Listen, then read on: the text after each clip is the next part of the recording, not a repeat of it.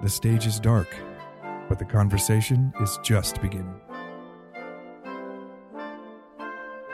Welcome to the Utah Symphony's Ghostlight podcast, a behind the curtain look into the world of classical music and the artists who make it. I'm your host, Jeff Counts, and I'm joined today by Elizabeth Beilman. Hi, Elizabeth. Hi, Jeff. Welcome.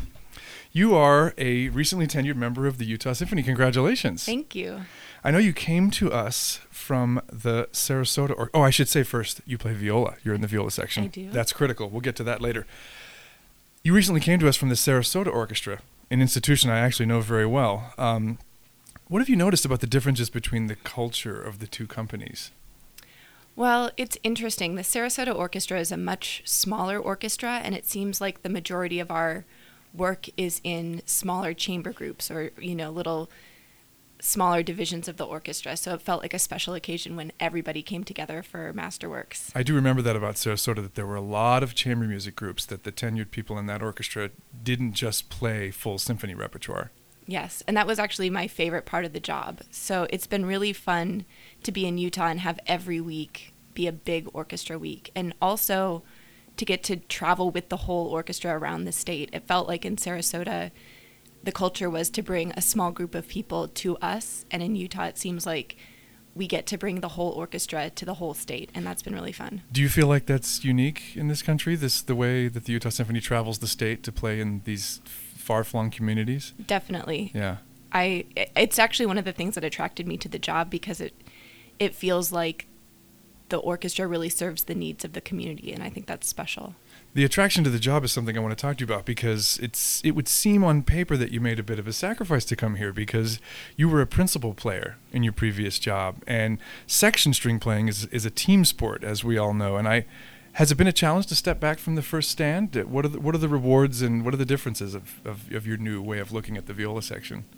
You know, it was definitely something to think about because I loved being principal and Mhm. I loved that artistic leadership aspect. Um, however, when I was looking at this audition, I looked at the Utah Symphony season, and at that time it was the 75th anniversary season. So to see a Mahler cycle, a tour to Carnegie Hall, recording projects, that just felt like what I aspired to musically. So it was worth the sacrifice to get to be part of such a exciting organization. It probably relates a lot to what you were saying at the beginning of the of the interview, where you talked about getting to be with the full orchestra and do that that kind of work on a on a more regular basis. Exactly. Yeah. Does this season strike you as being overly busy compared to what you had in Sarasota? You know, I prefer the busyness. I think it's more fun to each week be doing something different. I think it stretches me as a musician. So rather than having slow periods where I was trying to find outside projects to Mm. stay challenged, I feel like I get to show up to work every week and have to be almost a different player in some Yeah. ways. Speaking of outside projects, a lot of people in the Utah Symphony and orchestras around the country go to different cities in the summer to do work with other institutions. And I know that in the summers you've you have performed and I hope will continue to perform with the Grant Park Orchestra. And that's in your hometown of Chicago, which has got to be great. Tell us about that. Yeah, that's it, that's been a fantastic part of my musical life. Um, it's actually what introduced me to the Utah Symphony because it was there several summers ago that I met both Joel Gibbs Uh-huh. and Walter Heyman, Right. and also got to work with Thierry Fischer for the first time. So Right, right. Utah hadn't been on my radar radar at all until Grant Park. But Grant Park is special because compared to other music summer music festivals that I know about, we play right downtown. And so the people who come to our concerts, which are free and open to the public, are just every every kind of person in a city, from tourists to people who don't usually go to classical concerts to people who are, you know, diehard symphony goers. So it's been really fun to see what it's like to perform for just anyone who wants to listen. I, I would say that the Grant Park Orchestra has the distinction and the I think the honor of playing in one of the great outdoor venues on the planet. Talk a little bit about what it's like to play in that building. It's very special. So the Pritzker Pavilion where we play was designed by Frank Gehry. So it's got that kind of curved metal look, Mhm. kind of similar to Disney Hall in LA. But the best part is we're right downtown on Lake Michigan, and I feel like I get the best view fr- of the city from the stage. Yeah. I can tell you, having been an audience member there a couple of times, it's a pretty spectacular experience. So I'm jealous when I see you up on stage there because I, it must be a great way to spend your summer. So you play the viola. We talked about that before. You were principal viola in Sarasota. You're a member of the viola section of the Utah Symphony now, and you may have heard that we r- recently spoke with your colleague Mike Pape about what it's like to be a percussionist in an orchestra. It's very different than being a percussionist in a rock band or a chamber music ensemble. Um, what's the life of a violist like? Tell us. It's funny because we're often the butt of musical jokes. I wasn't going to go there.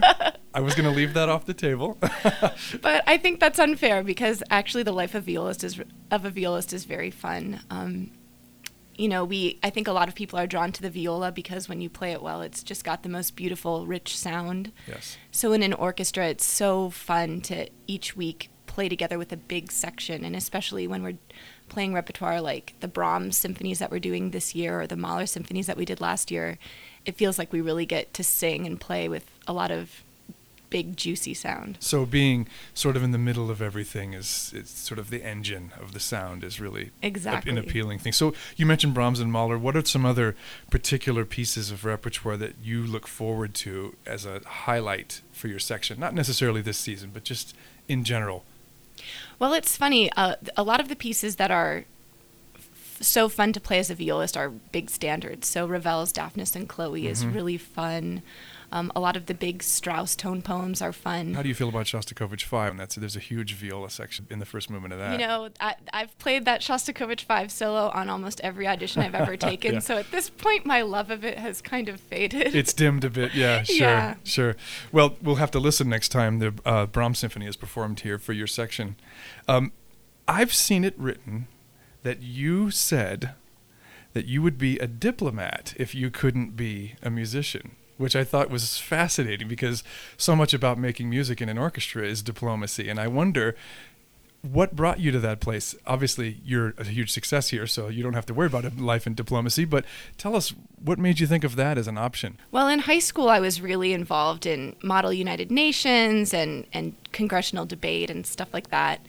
Um, but it was really my musical experiences that brought me to other countries and, and helped me interact with people of di- different cultures mm-hmm. that really made me think I could, you know, pair my interest in politics with my passion for discovering other cultures. So I'm I'm not sad that it didn't work out for me to be a diplomat, but I always think, oh, you know, if I had to choose again, maybe that would be a fun career path. Absolutely. Well, if the Utah Symphony does some international touring in the next few years, maybe we can put you to work as a yeah, there you go. as an advance ambassador or something. So there's a question we always ask on the Ghostlight podcast because of our name, and the question is, have you ever seen a ghost? Any paranormal experience, Elizabeth, that you can share with us? Well, I have never seen a ghost. However, the closest I've come was visiting my brother in Philadelphia, and he lives in the top floor of an old brownstone that is now a violin shop. And the owners collect all these antiques, including antique instruments. So I was wandering around one night trying to find where to do my laundry, and I opened a door on a floor that I had never been to before. And I was just expecting to see, you know, tons of instruments lined up, but there was a bed with a life-size doll staring at me. and I was so scared that I closed the door and decided not to do my laundry for the entire trip. Wow. Uh, an antique violin shop in Philadelphia. You just described an episode of Black Mirror, I think. yeah, I think so. Fantastic. Elizabeth Beilman, thank you so much for being on the Ghostlight podcast. Thanks, Jeff. Thierry Fischer conducts the Utah Symphony this weekend in a program that includes Brahms and Tchaikovsky, featuring guest pianist Alexander Gavrilyuk.